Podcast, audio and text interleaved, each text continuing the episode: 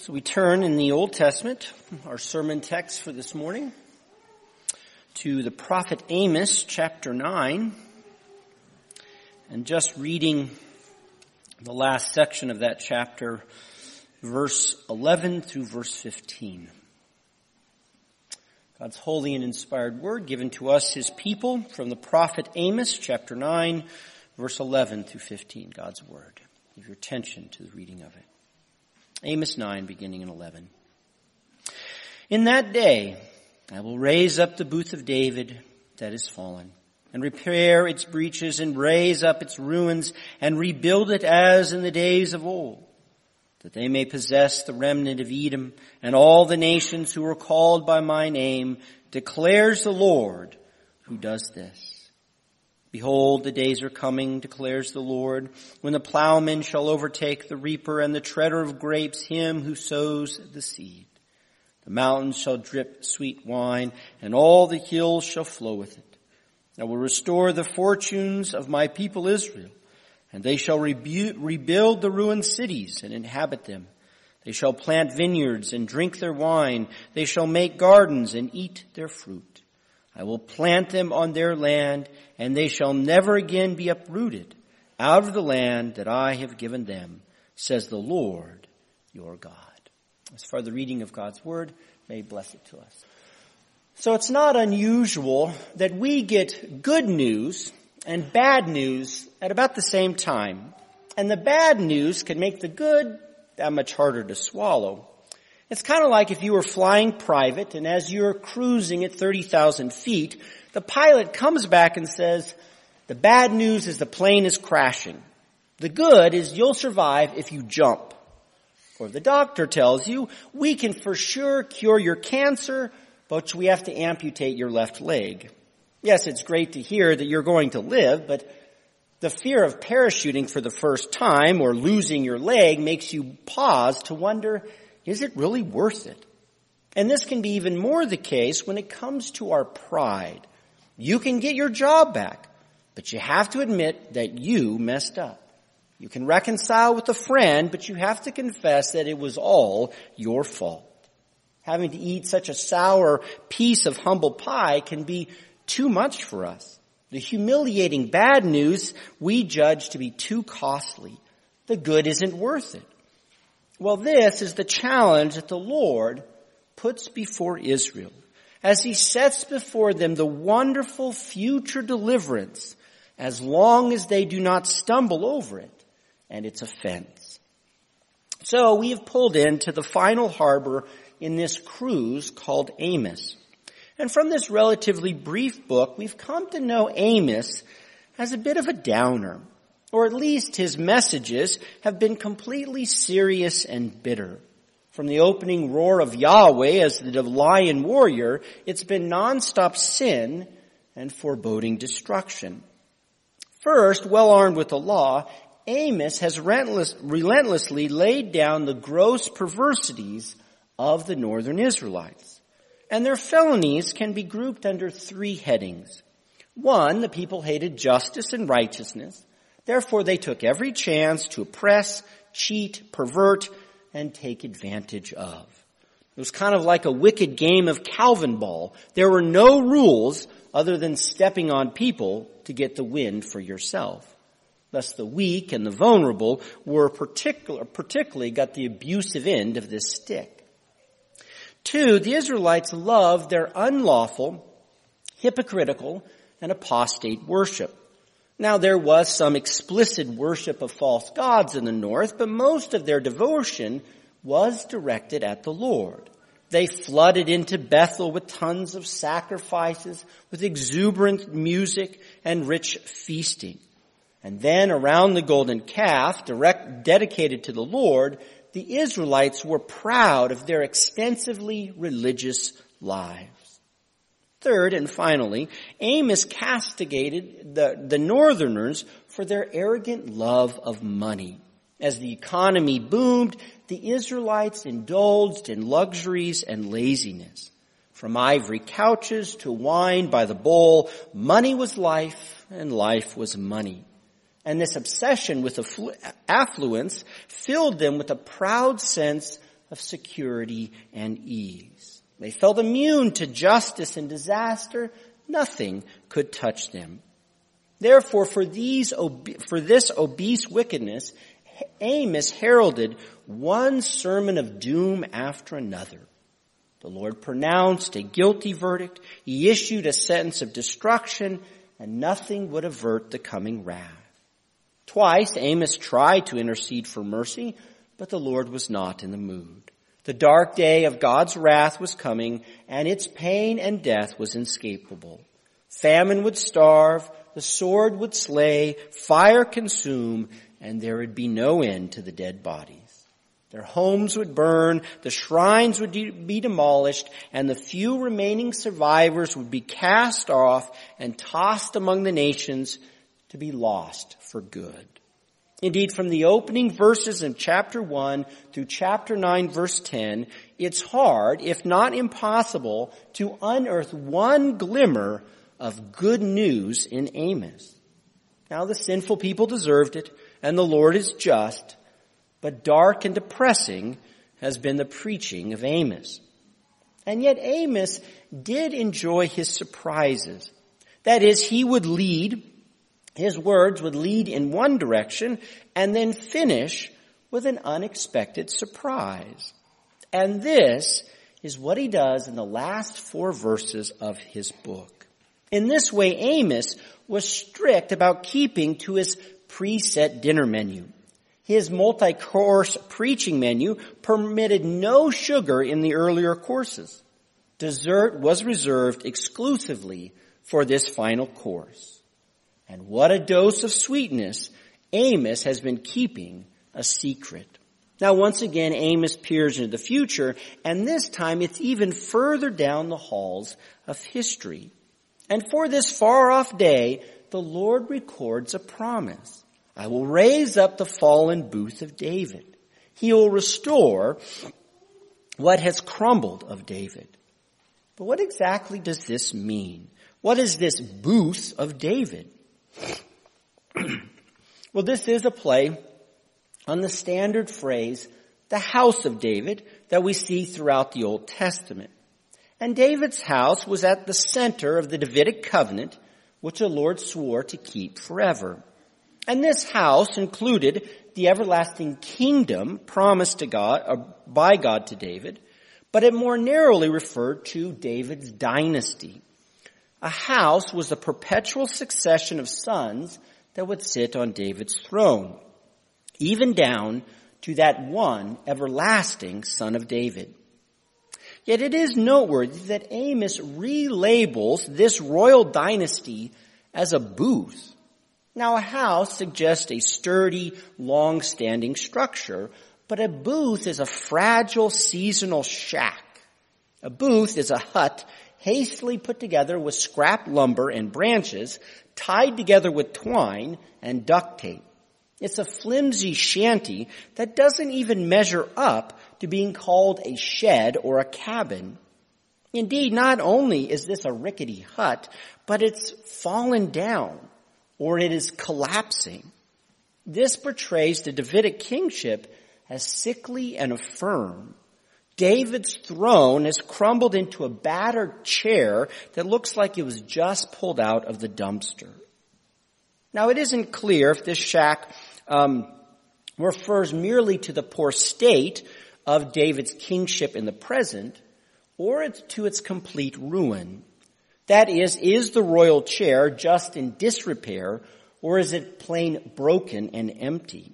Now it could be either, but the imagery favors the total wreckage of David's shack.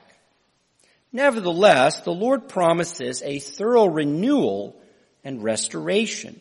He says the breaches will be repaired, the ruins will be made like new, the Lord will resurrect the booth of David with the splendor and glory that it had in the days of old. This means that the Lord will put a king on the rebuilt throne who is truly a man after God's heart and who will be the king of salvation for all of God's people. The upgraded hut of David will contain the Savior for God's people. And this is the best news possible for the people of Israel under judgment. For those exiles abandoned among the nations who are left without God and without hope in the world, this heralds a redemption, a future, a renewed and reconciled relationship with the Lord. It means that judgment will not have the last word. But after death and destruction, there will be life and salvation. For the Israelites, staring down the barrel of the day of the Lord, this is a robust and potent gospel comfort. And yet, this sweet pill wouldn't be so easy for the northern Israelites to swallow. Remember that the northern kingdom had declared its independence and rebelled from the Davidic kingdom for nearly 200 years. They had cast off Davidic authority due to cruel taxation and forced labor under King Solomon. It was an abusive and cruel Davidic kingship that they threw off for their own liberty. And ever since this time, the northern kingdom has been at war with Judah, or considered them to be a foe, or at best just a competitor. To tell the northern Israelite to look to the David's dynasty for salvation is like saying that America needs to go back under British rule. This is like telling Ukrainian, I will save you by Putin. No way. This is too offensive. This gospel pill is too big to swallow. It's a therapy too painful and degrading that it's not worth it. You can practically hear the Israelites saying, no thank you. We would rather live with my cancer than to suffer and go back to David. Yeah, for, uh, for Amos's audience, this is an indecent gospel. In their ears, it's like telling a victim to go back to their abuser. It's too much. And yet the contours of this promise of salvation are truly glorious and ideal. For one, the Lord will restore the Davidic dynasty as in the days of old. This was before the kings of David became cruel and tyrannical. Moreover, the dominion of this new David will possess Edom and many nations. Now, Edom here most likely represents one among many. The key being that numerous nations are those over whom Yahweh will call his name. And to have the Lord's name called over you is a mark of ownership. It indicates covenant relationship. If the Lord puts his name upon you, you are his special people, and he is your one and only God and Savior. This then is the Lord promising to release his salvation among the nations. This isn't just the salvation of the northern remnant, but it's bringing in the nations into a saving relationship with Yahweh the Lord here is forecasting His gospel redemption going to the nations, and it will happen through the restored shack of David. The kingship of David will become international. No longer will David's throne be a parochial rule over an insignificant country, but the new domain of David will spread across the globe to encompass many nations and peoples. And with this promise of international salvation set before us, it's evident that James quoted well this passage in Acts 15. There at the Jerusalem Council, a most pressing issue was facing the young church. This was the question of Gentile salvation. The elders and the apostles in Jerusalem couldn't deny that God's salvation had overflowed to the Gentiles. But what must the Gentiles do to be saved? Did the Gentiles have to be circumcised and keep the whole Mosaic law or not? Did the Gentiles enter by law or by faith alone? Well, after hearing the testimony of Peter, Paul, and Barnabas th- that the Gentiles were saved by faith, James, the brother of Jesus, rose to, to deliver his decisive speech, where he cites these verses from Amos 9. And the fulfillment far, exceed, far exceeds the expectation. First, the fallen hut of David being rebuilt matches our Savior perfectly. Until Jesus showed up, there had been no Davidic kingdom in Jerusalem for over 600 years. A dynasty that hasn't had a king on the throne for six centuries is dead and gone. Next, when it came to royal pomp and splendor, Jesus' person and ministry was very shack-like. Jesus rode no majestic war steed, no famous sword hung from his belt. He wasn't raised in marble halls. He didn't have the support of the rich priests and nobles. Jesus' ministry had no interest in politics or worldly power. Finally, the hut of Jesus fell down. He died, more so he was executed as a criminal, a pretend monarch. A living dog is better than a dead king. The mortal shack of Jesus' body temple, tumbled into ruin. To believe in an unimpressive Messiah like Jesus was hard enough for the Judeans of the day. But to hope in a dead Messiah? This is downright offensive. And yet the fallen hut of David did not remain in the dust. Rather, Jesus rose from the grave. He was resurrected from destruction. And as the resurrected righteous one, Jesus merited that everlasting throne of David.